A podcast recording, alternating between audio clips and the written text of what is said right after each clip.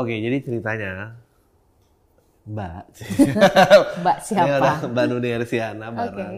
Eh, ya biasanya podcast awal minggu tuh isinya eh, tentang keresahan saya. Kita saya banyak ngomongin tentang akhirnya sih banyak tentang fame atau anything yang menurut saya tuh lucu. Tapi sesekali pengen ngadirin yang agak berbeda kayak bulan lalu.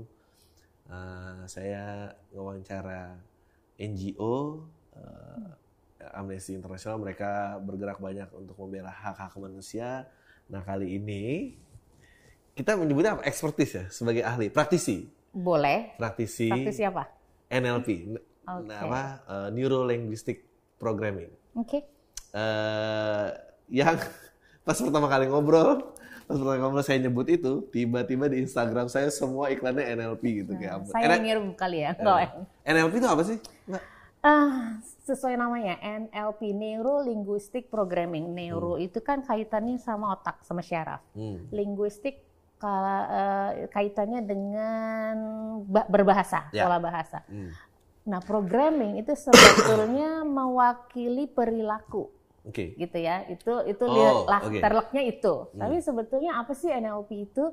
NLP itu sebuah metode untuk memodel Hmm. atau meniru orang lain untuk bisa lebih excellence. Jadi contoh Oke. seorang Adri gitu Hmm. kan.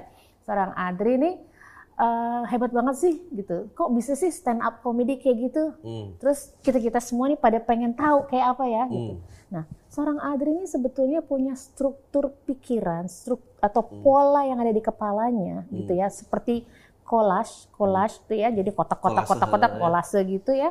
Itu ada ada rumusnya. Oh oke. Kenapa bisa act seperti itu? Nah, NLP itu mempelajari struktur pikiran manusia Hmm. untuk bisa kita copy paste. Jadi kalau saya pengen jadi kayak kamu nih, Hmm. saya masukin USB ke situ, terus Di saya copy. pasang di sini, Oh. gitu. Gimana caranya saya download, terus saya installing, Hmm. terus saya program, saya start button, pik. Oh oke. Nah, nah NLP itu belajar itu, Oke. gitu. Tapi Intinya ken- itu. ke- kenapa penting untuk mengemulate seseorang? Iya, karena kalau kita udah belajar itu, Hmm. gitu ya, kalau kita udah belajar itu, kita tuh segalanya jadi lebih mudah untuk melihat kehidupan. Oke. Tapi intinya ya gitulah, gimana caranya kita kalau kita udah tahu mengenai struktur pikiran manusia, Hmm. kita jadi lebih mudah untuk misalnya lebih fleksibel dalam dalam pergaulan, dalam pekerjaan. Oh. Karena kan tadinya kita bukan orang yang fleksibel, saya pengen fleksibel kayak si itu, Ya, ya, gitu ya, kan? ya, ya. Terus gimana caranya? Nah, gitu kira-kira. Tapi bukan cuman copy paste, ada strukturnya, Oh. gitu. Terus ya Tapi itu menarik sih, maksudnya saya jadi mikir apa saya yang sekarang juga mengcopy banyak orang. Hmm. Ma- maksudnya tadi nyebut gitu, misalnya dalam konteks stand up aja, saya ada beberapa nama yang langsung keluar yang bener-bener saya eh, tiru pola pikirnya, maksudnya. eh, tapi saya nggak pernah sadar itu bagian dari NLP karena belajarnya cuma kayak mungkin dulu ada yang ingetin kalau Lena Richie bilang tuh back steal and borrow Ya, gitu. Pokoknya ya. back steal and borrow, udah back steal and borrow aja semua sampai sampai akhirnya ketemu titik di mana kayak oke ini semua udah nggak dibutuhin lagi, yang Yes. diri sendirinya akhirnya bisa ya keluar gitu. Tapi menuju diri sendirinya itu kalau di bela diri itu bilangnya menuju authenticity itu, menuju authenticity itu tuh harus dapetin semua and then sampai ngelupain semua untuk dia. iya. Jadi ada kaitannya dengan Ada banget, ada banget. Jadi eh, sebetulnya kenapa orang itu sukses? Eh, kenapa kita punya goal gitu ya? Kita mau setting goal gitu kan? Eh, sebetulnya gampang aja gitu. Kita mau setting goal seperti apa? Karena mereka bisa sukses. Hmm. Kenapa kita enggak? Nah, kenapa mereka bisa jadi sukses? Itu kan pasti ada polanya dong Eh, gitu. Apakah mereka juga mempola orang lain lagi gitu kan? Iya itu pasti Ah. gitu. Tapi apakah mereka ambil the whole package atau mereka seperti Adri ambil segini, ambil segini, Ya, ambil ya, segini, ya, ya, ya. and then Mix and match. absorb Ya. gitu ya, diabsorb terus uh, you have your own model Ya. gitu kan, terus dia simulasi gitu. Jadi bisa dipakai apa aja, Dri. di pemetaannya gimana emang kalau ngelihat orang Nah, jadi cerita sederhananya gini, gunanya dulu ya. Ah. Jadi tadi NLP itu sebetulnya gunanya itu supaya kita lebih fleksibel. Betul. Terus kita juga lebih bisa eh, apa namanya mengatur internal state kita, Oh. kondisi pikiran, Ya, ya, ya. kondisi eh, apa namanya eh, perasaan, kita jadi tahu. Karena ada ada satu, eh, ada banyak gitu ya yang kita sebut dengan prinsip-prinsip kehidupan ala NLP. Antara lain adalah hmm, the map is not the territory. Jadi Oke. maksudnya gini. maksudnya gini. The web ya, ya. The map is not the territory. Jadi gini, eh, yang Adri bilang itu Bandung itu, Bandung menurut Adri apa? Pernah ke Bandung? Ya, ya. Eh, atau cari yang, Bandung menurut saya eh, apa dingin, oke, kota pelajar. Iya. Bandung tuh kota pelajar, kota pelajar kan. Terus eh, banyak jajanan, makanan enak-enak. ya kamu kan mapnya dingin. Kalau saya Eh. mapnya Bandung itu mapnya panas karena saya rumahnya di Bandung Selatan. Oh, Jadi- beda perspektif. Iya, jadi map kita itu belum tentu realitas yang sebenarnya. Betul. Gitu. Nah, kalau kita punya prinsip itu, kita kan menilai orang lain lebih lebih nyaman ya, Ya, ya kan? karena you don't enforce No, apa pun. Ya, no, karena kita kita lebih respect orang lain. betul. gitu atau lagi misalnya kalau yang suka saya pakai di pekerjaan yang saya suka sharing ke orang adalah there is no veiler only feedback Oke, ya, jadi yang ada gagal gitu. Ya. gagal itu kalau lo memutuskan lo berhenti melakukan betul. ya jadi kita tuh di NLP kenal kenal eh, apa namanya yang kayak gitu-gitu NLP itu mirip dengan The Secret nggak sih? Kayak positive reinforcement terhadap Positive pikiran. reinforcement. Kalau The Secret kan eh ya, ya, cerita tentang kalau punya goal, bisa you, you repeat it long enough, it becomes the belief, and then bisa itu jadi gravitate towards us gitu. sebetulnya itu bukan spooky. Banyak yang orang kira itu spooky kan. Iya. Waduh, mana mungkin sih gitu kan. Nah, sebetulnya enggak. Jadi sebetulnya itu manusia itu hidupnya itu dari lima hal. Oke, Visual, apa yang mereka lihat, Hah? auditory, apa yang mereka dengar selama hidup mereka, fakok, kinestetik, itu apa yang mereka rasa atau raba, terus olfactory, olfactory penciuman, sama gustatory, pengecap. Oh. Adri yang kayak kamu orang daerah mana? Sukunya. Eh, i- Bapak orang Jakarta, Ibu Padang. Oke, Padang. Eh. Makannya Padang-Padangan kan? Ya, ya, ya. Gitu kan? Saya orang Jawa, Eh, gitu. Kita beda kan? Iya betul, Cara makannya aja pasti di rumah beda. betul. Itu karena apa? Karena lima fakok itu dibawa kan sejak Iya, lahir, betul. gitu.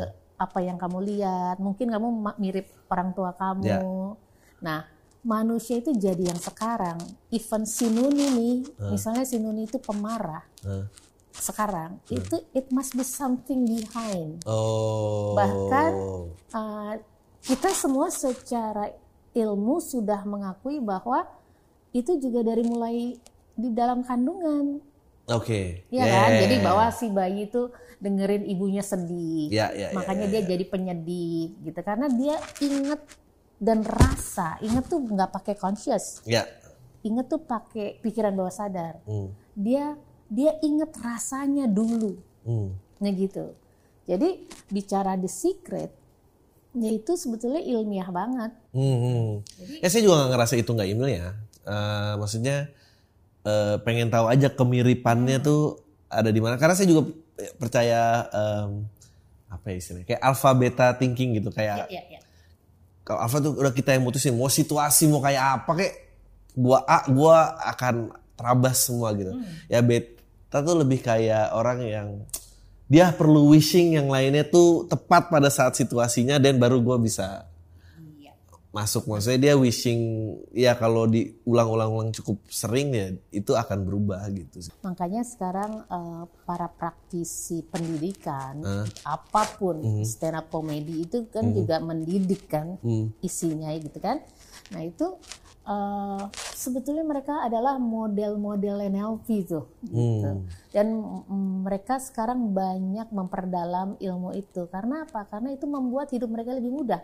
Hmm. gitu untuk deliver the content Oke. untuk juga menerima kontennya karena kembali lagi em, hidup kita dari apa yang kita lihat Oke. si Nuni yang marah mungkin marah-marah mungkin karena dia lihat gaya orang tuanya dulu begitu. Ya, bisa ya, aja ya, ya, kan ya, gitu ya. kan. Jadi ya itu semua jadi karakter. Hmm. jadi karakter. Nah karakter itu mesti dilihat belakangnya apa. Oke. gitu. Jadi nah NLP itu sebetulnya memahami itu semua. Belajar untuk memahami itu semua Oh, jadi kayak eh, sifat menjadi seperti ini, behavior apa tuh nothing caused by accident ya. Itu semua Iya. udah terpe. Nah, terus kalau orangnya pengen nggak menjadi itu, maksudnya terutama kasus yang dibawa lebih banyak traumanya misalnya mengganti persepsi tentang eh, ya tadi failure gitu, eh, relationship, commitment. Oke, dari nggak pede dulu ya. Iya, ada nggak pede. Misalnya nggak pede ya. Gampang kan banyak ya, banyak orang banget. nggak pede ya. ya betul. Makin ke sini makin banyak orang nggak Iya. pede. Kreatif tapi ngomong sama lawan jenis nggak bisa. Siapa tuh? Nggak nggak tahu banyak banget Oke, lah. Keresahan banyak orang tuh. Oke, jadi kalau bicara nggak pede, gitu Cinta ya, mati tapi nggak pernah negor. Saya nggak ngerti sih jujur. gitu ya. Kenapa makin gitu? Kasian ya lo, gitu ya. Oke, jadi nggak pede itu, jadi self confidence itu sebetulnya ada sejarahnya. Ah. Nggak nggak nggak muncul begitu aja. Oke. Manusia itu dilahirkan seperti kertas putih, Ya. gitu. Eh, jadi Allah tuh menciptakan manusia tanpa kekeliruan. Hmm. gitu. Kalau misalnya ada kekurangan itu given, itu kan ujian buat, buat dia gitu kan. Jadi sebetulnya kalau bicara sifat, manusia itu nggak kenal takut, fear, khawatir, sedih, dikecewakan, Ya. gitu kan. Buktinya apa? Ketika anak kita kasih deket setrikaan, Ya. kan dia maju aja mau pegang kan, Iya. nggak ada rasa takut Ya, ya, gitu. ya. Jadi itu aslinya manusia. Tapi kenapa berubah? Itu sebetulnya karena pengalaman-pengalaman yang again and again and again. Hmm. Nah kalau klien saya itu rata-rata kalau dia dibawa istilah kami timeline gitu ya, Ya. dibawa mengingat ke masa sebelumnya, biasanya itu terjadi itu di usia enam tahun ke bawah. Oke. Itu menarik banget. Hmm. Tapi mulainya dari hal-hal yang sangat sederhana. Hmm. Misal, ketika dia lagi butuh banget orang tuanya, Hmm. orang tuanya nggak ada. Oke. Atau orang-orang tuanya pergi dan, ah it's okay kamu apa mbak gitu. Ya, ya, ya, ya. Gitu kan sederhana kan? Versi orang tua. Hmm. Versi anak itu kamu meninggalkan saya. Oke. Nah itu teorinya ketika seseorang ditinggalkan, dia rasanya adalah sedih. Hmm. kehilangan seseorang atau kehilangan sesuatu. Set itu sama dengannya itu kehilangan seseorang sama kehilangan sesuatu. Hmm. So kalau orang bilang gue lagi sedih gitu kan, Hmm. coba cek teorinya bener nggak? Hmm. Karena orang suka salah kasih nama. Oh, oke. Dia sebetulnya anger bilangnya sedih. Hmm. Padahal anger itu equal sama dengan something unfair happening to me. Oh. Setuju nggak? Iya, ya, setuju. Nggak, ini menarik banget. Saya waktu saya baru konsultasi, eh, psikolognya bilang bahwa perasaan yang primal buat manusia itu sebenarnya cuma sedikit. Yang primal sama manusia itu kalau nggak salah dia cuma bilang love, lust, eh, fight or flight response.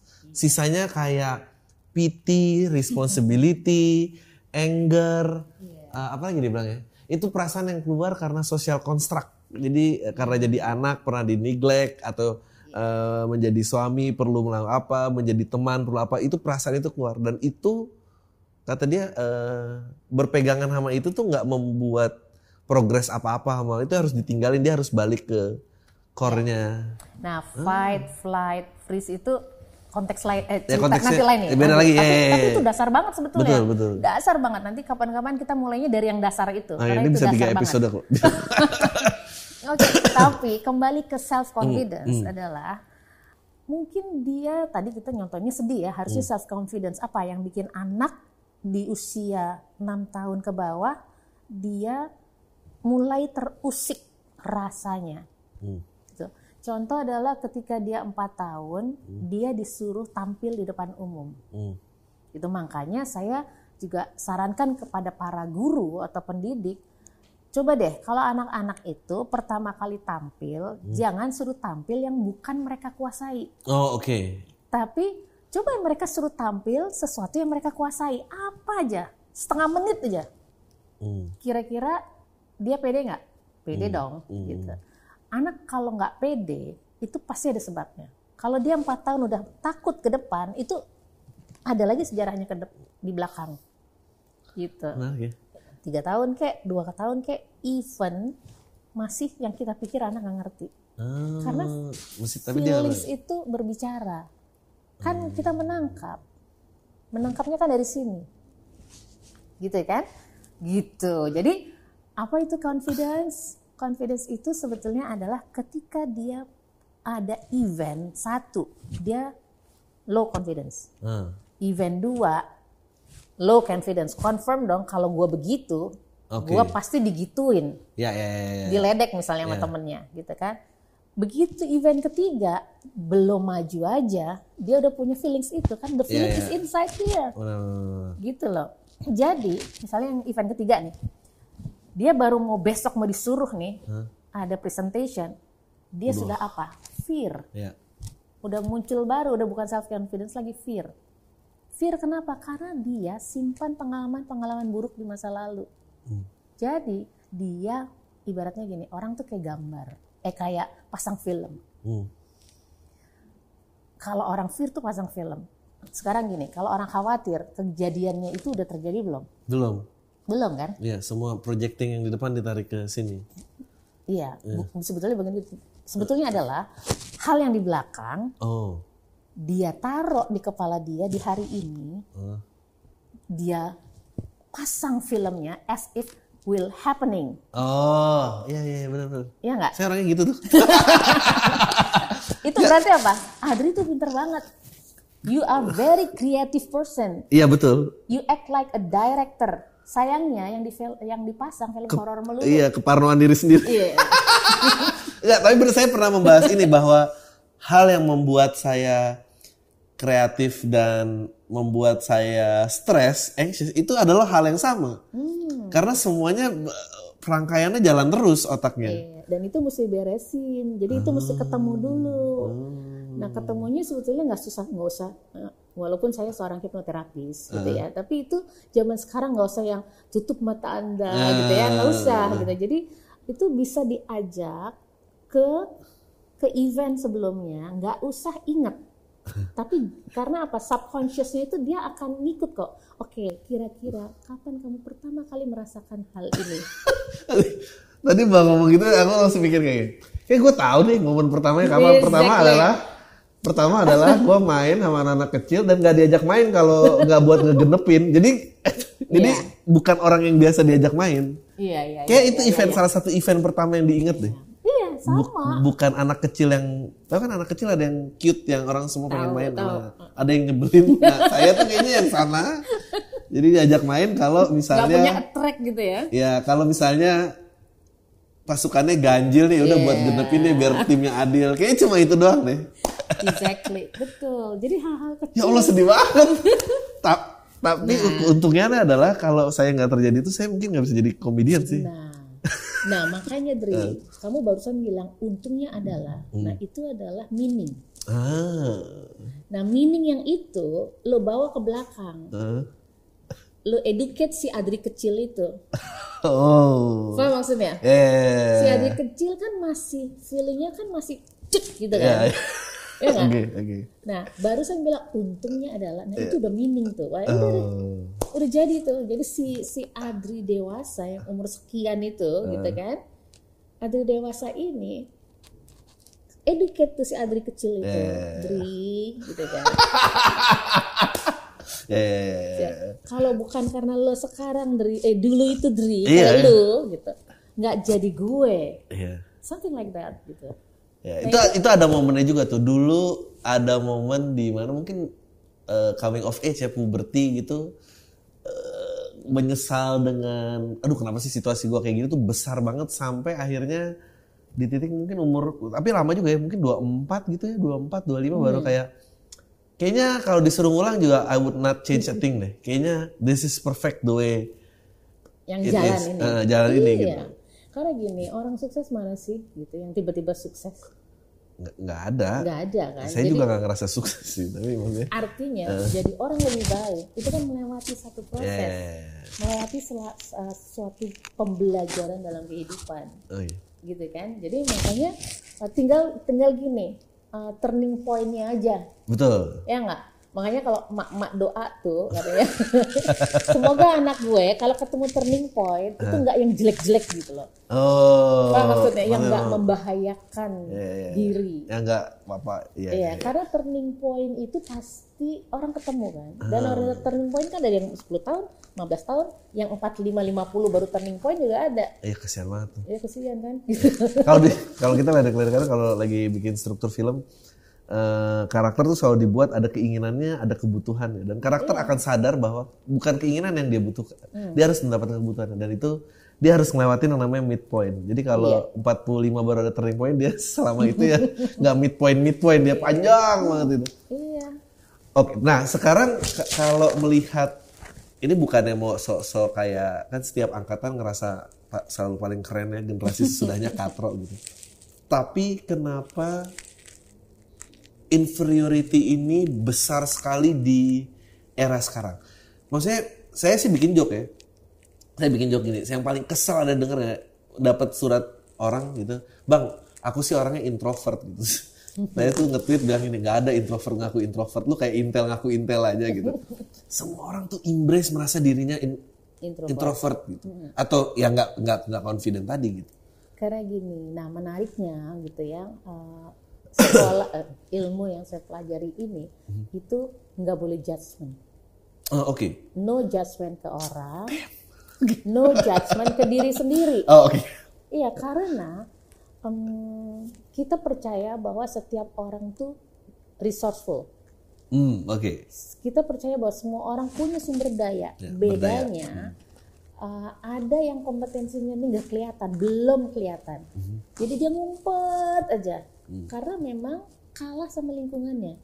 Iya. Gitu. Dia dia dibangun, dia berdiri atau dia bangun di sekitar orang-orang yang tidak menunjang tumbuhnya sumber daya dia Hmm. gitu.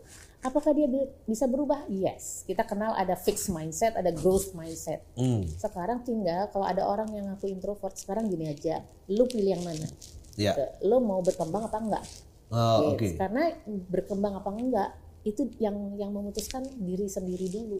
Apakah Mm-mm. sosial media memperparah growth-nya seseorang? Em, harusnya enggak. Harusnya enggak. Oh, no, oke. enggak. Tapi para pendidik tuh Ah, gitu. Jadi influencer ah. harusnya influencer itu menginfluence yang benar. Oh, oke. oke. Iya dong, karena Betul. kan orang-orang yang yang pakai ginian tuh ngapain? Karena dia nggak banyak sama teman-teman kan, Hmm, banyak waktunya di sini. hmm. Jadi teman dia adalah ini. Iya. Nah, yang di sini itu good environment atau tidak? Oh, Oke, kembali ke environment tadi yang Yes. menunjang atau tidak menunjang ya. Iya dong, kan kita jadi kayak gini kan karena environment kita. Oh. Tapi sekarang tergantung kita mau lepas nggak dari situ. Oh. Contoh pendek, saya orang Jawa. Ah, orang Jawa, orang tua nenek moyang saya itu banyak yang guru. ya, Untuk mereka orang Jawa, guru itu ningrat, ya, gitu kan? ya, Tapi sebagian suku lain mengatakan pedagang itu ningrat, ya. ya kan? Ya. Nah, eh, orang tua saya pernah bilang begini, udah kita tuh emang orang sosial, nenek kamu tuh kegiatannya sosial, eh, kakek kamu tuh dokter, pokoknya sosial. Hmm. Kita tuh nggak bisa bisnis, Oke. Gitu. Beliefnya apa? Nggak bisa Doktrin, bisnis. betul. Nah, so kita yang decide. Kita mau nggak bisa bisnis seperti nenek moyang kita, gitu ya, atau kita mau decide sesuatu. So it's depend on Hmm. yourself. Jadi sosial media gitu. Ya, ya, sosial ya, ya, media, lu follow siapa? Gitu. Hmm. Adri, gitu.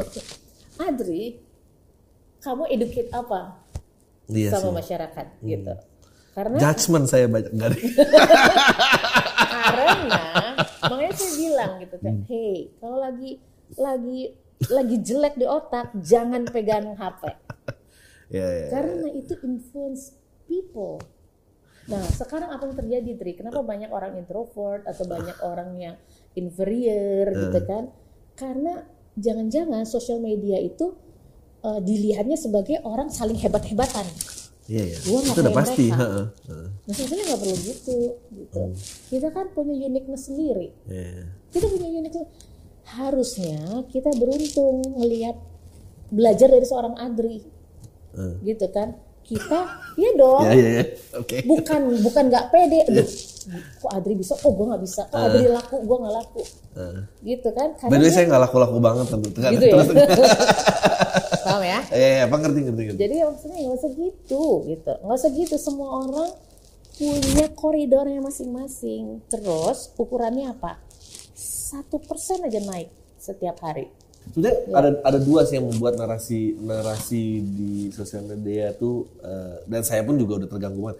Satu, either tadi pameran hebat-hebatan betapa oh betapa hidup gue tuh baik-baik aja itu satu. Kedua, yang narasi lawannya betapa semua kesusahan tuh di embrace. Jadi Iya. loneliness, depresi, itu kayak "Ah, lu main-main jangan main-main lo sama yang situ tenggelam ke bawah nggak bisa naik sendiri loh. Nah di NLP ada satu satu istilah yang mudah banget diikutin adalah reframing. Frame dari kata bingkai. Reframing tuh bingkai ulang. Misalnya gini, ada orang yang apa ya, yang eh, selalu menunda-nunda pekerjaan, Hmm. gitu. Nah kalau kita ngelihatnya cuman yang negatif, Ya. kita bete dong, gitu kan. Eh, tapi coba apa sih hal positif dari orang yang menunda pekerjaan? Coba kira-kira apa tuh? Careful. Enggak ya? Yes, ya. Berhati-hati, terus dia bekerja cepat. Ya. Ya, jadi kalau kita punya pegawai yang dia menunda-nunda, udah dia orang Ah, tukang aduh. nunda. Tante jangan ngomong gitu di sini Tante. Bisa jadi di embrace deadline gak terpenuhi semua. Loh enggak. Enggak, tapi but where do you draw the line? Maksudnya begini. Hmm. Jadi kalau sama orang yang suka menunda, dua hari lagi lu selesai nggak mau tahu. Oke. Karena dia akan bisa Kerja di time worknya sendiri. Iya, kerja di time worknya sendiri dan dia memang suka pressure. Kan bagus loh. Ya ya ya ya. Orangnya kayak gitu bagus loh. Iya. Gitu. Jadi kalau kita tahu format-format NLP itu, kita Hmm. tuh kerjanya jadi sama orang lain tuh jadi kitanya tenang. Lebih sehat. Iya, kitanya sehat, betul. Karena apa? Kalau kita sehat, Hmm. kalau kitanya happy, baru kita bisa membahagiakan orang lain. Ah, Oke, nah emang sejatinya manusia tuh harus gimana sih? Nah, kan kayak a- apa maksudnya apa emang no worry selalu happy go lucky maksudnya bukannya worry itself itu adalah sense of care ya? Yes. kayak oke gua Worries itu, uh, worry itu adalah bagus. Hmm. Karena apa? Dengan orang yang punya kekhawatiran, dia jadi lebih siap menghadapi Iya. sesuatu. Jadi kita kalau melihat bad, gini, orang suka bilang itu bad feelings. Hmm. Sebetulnya nggak ada bad feelings. Yang ada adalah itu produktif apa unproductive. Hmm. Jadi khawatir itu kalau dilihatnya jelek ya jelek. Hmm. Tapi sebetulnya khawatir itu alarm buat kita. Hmm. Kalau khawatir makanya kita siap-siap. ya Kalau kita punya marah, kan berarti ada yang nggak fair terjadi. Ya. Ya luruskan. Jadi marah tuh boleh. Yang nggak boleh marah-marah. oh iya saya kenal tuh orangnya Jadi kalau marah boleh, marah-marah nggak boleh gitu. Karena udah marah-marah itu udah lebih. Jadi gini, kalau yang marah itu tadi flight, ya fight or fight, flight flight uh, itu atau freeze itu dia lagi kerja. ya Dan itu sebetulnya survival system setiap manusia. betul Kalau ada ancaman, Ya, dia mau bereaksi. tarung apa mau cabut Oh ya, mau tarung apa mau cabut atau mau, mau bego. Ya. Gitu, freeze tuh bego. Gitu. Nah, itu itu bagus. Eh itu normal. Normal itu survival system. Nah, persoalannya up- survival system ini berkelanjutan jadi feelings atau jadi sorry, jadi emotion. Hmm, marah-marah, sedih yang nah itu tergantung. Hmm. Yang ada lagi tuh tergantung apa? Tergantung internal memori dia. Eh. Dia pernah berapa kali dikecewain. oh Gitu, Dre. Jangan O-nya jangan kayak gitu dong. Nah, saya lagi mikir saya tuh masih kategori marah-marah apa enggak gitu Iya, iya, iya. Dia berapa kali dikecewain sehingga survival systemnya tuh udah tahu nih, ini gue pasti digini nih, gue pasti digini ini. Jadi dia udah zut duluan gitu. Coba bayangin ketika orang memiliki persepsi yang lebih bersih mengenai masa lalunya. Coba Yeah, bayangin, yeah, yeah. ya kan? Itu beres. Kejadiannya nggak berubah. Yeah, yeah, kejadiannya tetap dikecewain, kejadiannya tetap dia kehilangan pekerjaan, sama. Iya, iya, iya. Tapi feelingsnya, feelingsnya sama nggak? Sama loh. Iya, iya. Tapi di pasangan sama, di kehilangan pekerjaan, coba coba perhatikan feelings yang sama sebetulnya. Eh, Eventnya beda-beda. Nah, iya, iya. kalau kita udah di titik now, gitu ya, kita lihat ke belakang. Hmm. Ini semuanya ini bayangin kalau kita tuh udah jadi Adri dewasa yang tadi tuh. Hmm. Terus sambil oh Puriyu Adri kecil. Oh Puriyu Adri 18 tahun. It's okay kok gitu. Ya tapi saya saya salah satu yang paling sering dan sekarang juga masih tapi bedanya sekarang kalau mau kejadian udah nanya. Saya paling hobi tuh ngomong hal yang sama berulang-ulang. Kayak asif nggak didengar orang. Ya ya ya. Ya, itu itu tapi kalau sekarang udah mulai kayak eh ini udah udah pernah jadi? Nggak udah kok. Oke, stop. kalau dulu hajar boleh aja dan translate ke marahnya juga gitu. Jadi sumbu pendek. Jadi misalnya berantakan nih. Ya berantakan ya bikin pusing dong gitu. Habis itu ntar lima menit lagi berantakin aja semua biar pusing. Pokoknya itu diulang-ulang sampai puas. Iya iya. Itu sebetulnya ya itu sumbunya itu sebetulnya itu adalah dia ngulang. Jadi sebetulnya bukan eventnya yang masalah, Iya. tapi something inside you yang belum beres. Iya ampun, ya, banyak dong. Kalau bertanya belum beres sih banyak gitu. Kira-kira gitu, Dri. Kira-kira. Eh, Oke, jadi kan nggak tahu ya kalau bisa tarik kesimpulan, eh, ya udah biar seseorang tuh menjadi dirinya sepenuhnya aja gitu tanpa Mm, No, gini, gini. Se- dirinya iya, ya. gitu ya. Tapi keep learning, Oh, karena keep, dia akan keep growing, Hmm. gitu. Keep growing. Orang sekarang dia aja di kau 10 tahun terakhir berubah nggak? berubah. Yes, Heeh. gitu. Iya, j- jangan jalan di tempat jadi orang gitu loh. Bener bener. bener. Gitu. Jadi mesti apa sih manusia mesti keep growing, keep learning Oh. sampai umur berapa? Ya keep growing terus. Gitu. Oke, nah sekarang oke karena karena oke jadi menjadi growing dan segala- kalau orang yang eh,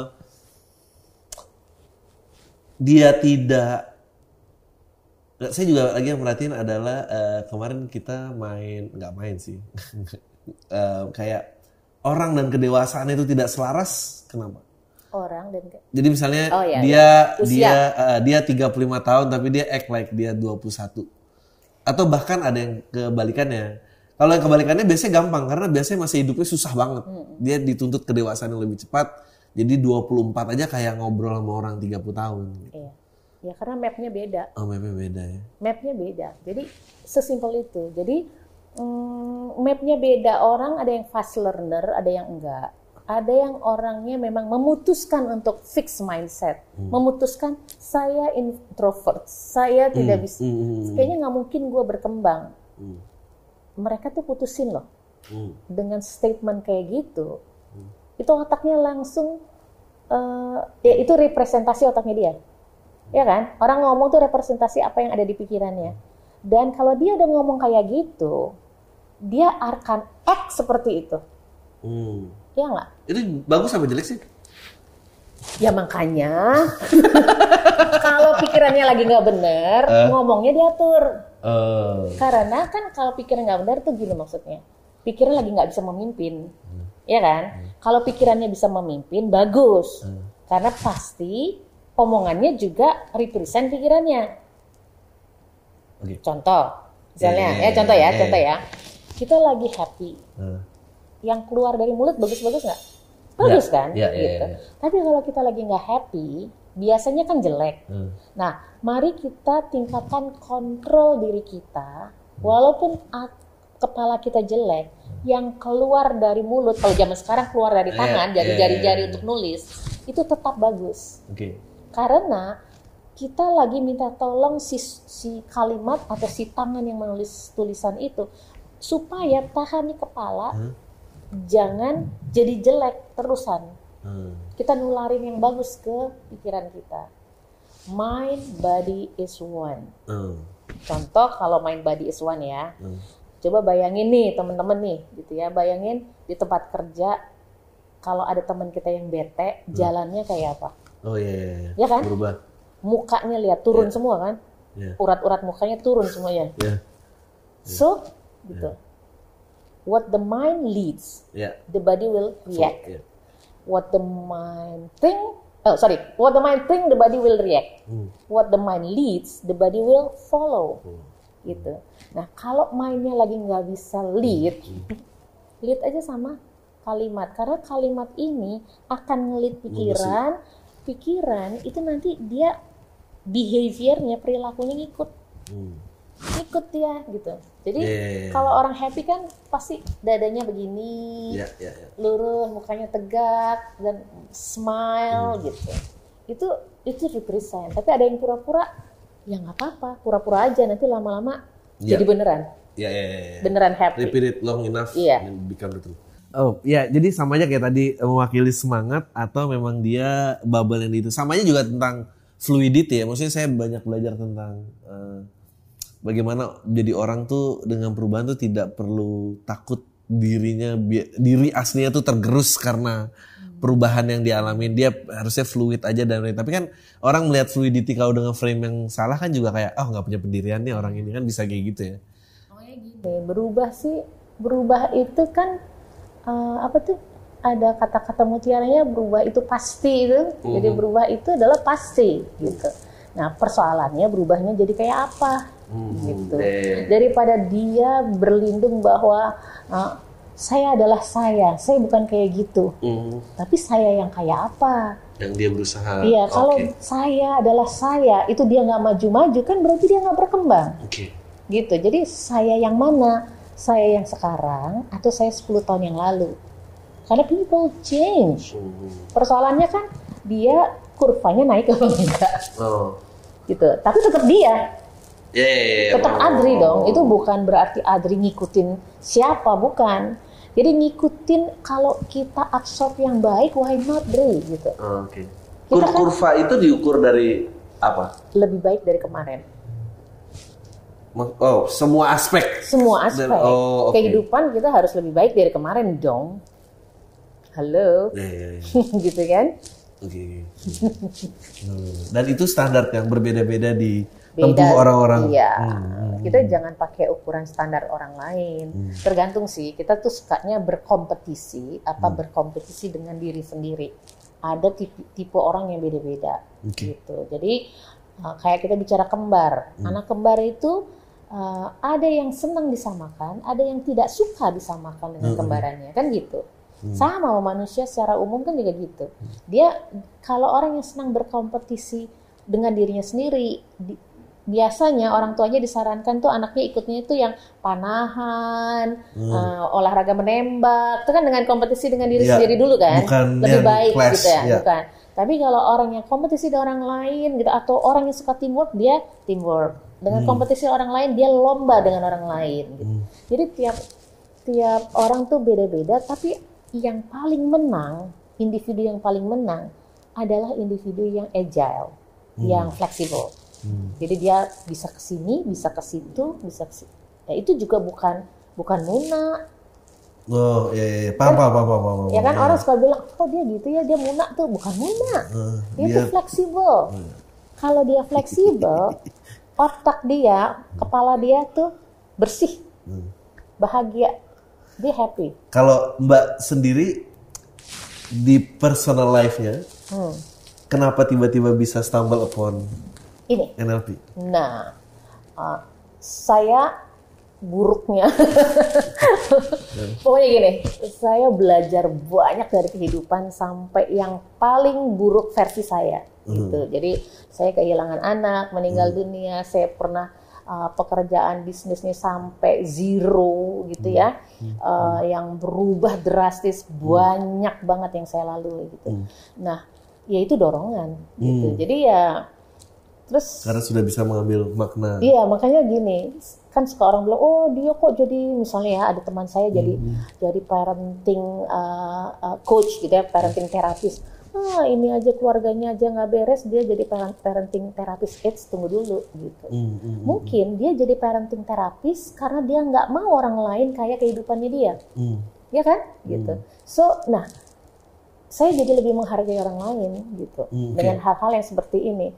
Bagus itu gitu. Hmm. orang kayak gitu bagus nah yaitu jadi kalau kita bicara Hmm. apakah saya tiba-tiba gini enggak dan apakah Ya, karena sekarang pasti proses betul. iya dan apakah sekarang saya masih belajar banget Dri gitu Hmm. banget gitu jadi setiap stages usia tuh be- ternyata beda lagi Betul, gitu. betul, challenge betul. itu beda lagi The truth that you used to hold itu nggak Iya. valid lagi. bukan Saya mulai notice truth changes itu either by decade atau by empat tahun. hmm, Empat tahun di saya kayak, oh ini yang dulu gue pegang udah nggak bisa lagi nih. iya Oh iya ini ini nggak bisa. Kayak em, dulu saya dulu saya kecil waktu itu marah sama ayah saya gara-gara eh jadi dulu TK itu di komplek, Mm-mm. terus SD dipindahin ke eh, dulu tinggal di Petugas Selatan di ke Pondok Pinang. Hmm. Pulang ke sekolah marah-marah. Saya udah ngomong gini sama bapak saya. Nggak itu ada SD 05 pagi di belakang, habis itu SMP ada di belakang situ juga, SMA ada, sekolah tinggi ada sekolah tinggi ekonomi. Ntar kerja di kelurahan aja mati di tanah wakaf komplek aja. Saya saya merasa kehidupan ideal tuh waktu itu itu gitu. Sampai eh, mungkin lu juga punya ketakutan jauh gitu dari dari dari tempat lahirnya. Sampai akhirnya belajar oh ternyata ini dilepas nggak apa-apa ini jadi ini nggak apa-apa. Ya hal-hal seperti itulah yang dulu eh, maksudnya ya udah percaya tuh hidup gitu aja. Oh no risk. Eh, misalnya eh, jadi karyawan aja berprestasi eh cukup lah gini gini gini gini. Nggak perlu ada attachment sama banyak orang. Eh, tapi akhirnya lama-lama lu eh, oh udah ini mentok harus switch.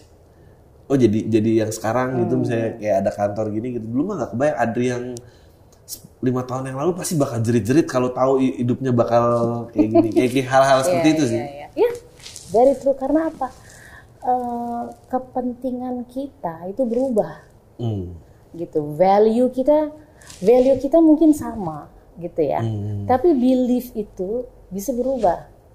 Karena banyak sekali orang terjebak sama belief-beliefnya. betul betul betul betul Gitu orang terjebak, oh, gua gua tuh orangnya begini loh. ya gitu. ya saya juga Itu kalau malah- diajak sharing ide gitu kayak misalnya ngomongin passion saya selalu bilang enggak lu tuh ngomong passion karena lu takut nyoba yang lain dan lu belum pernah nyoba yang lain dan lu udah bilang lu cinta sama ini bohong lah gitu Iya, betul. Kalau udah 30 tahun kayak ya gue passionnya musik. Oh, ya make sense gitu. Kalau misalnya nggak 16 tahun saya passion ah lu belum pernah nyoba apa. Iya, betul, betul, betul banget. Jadi intinya itu adalah em, orang orang ya belajar gitu. Orang tuh harus ya mem- tapi memutuskan ya.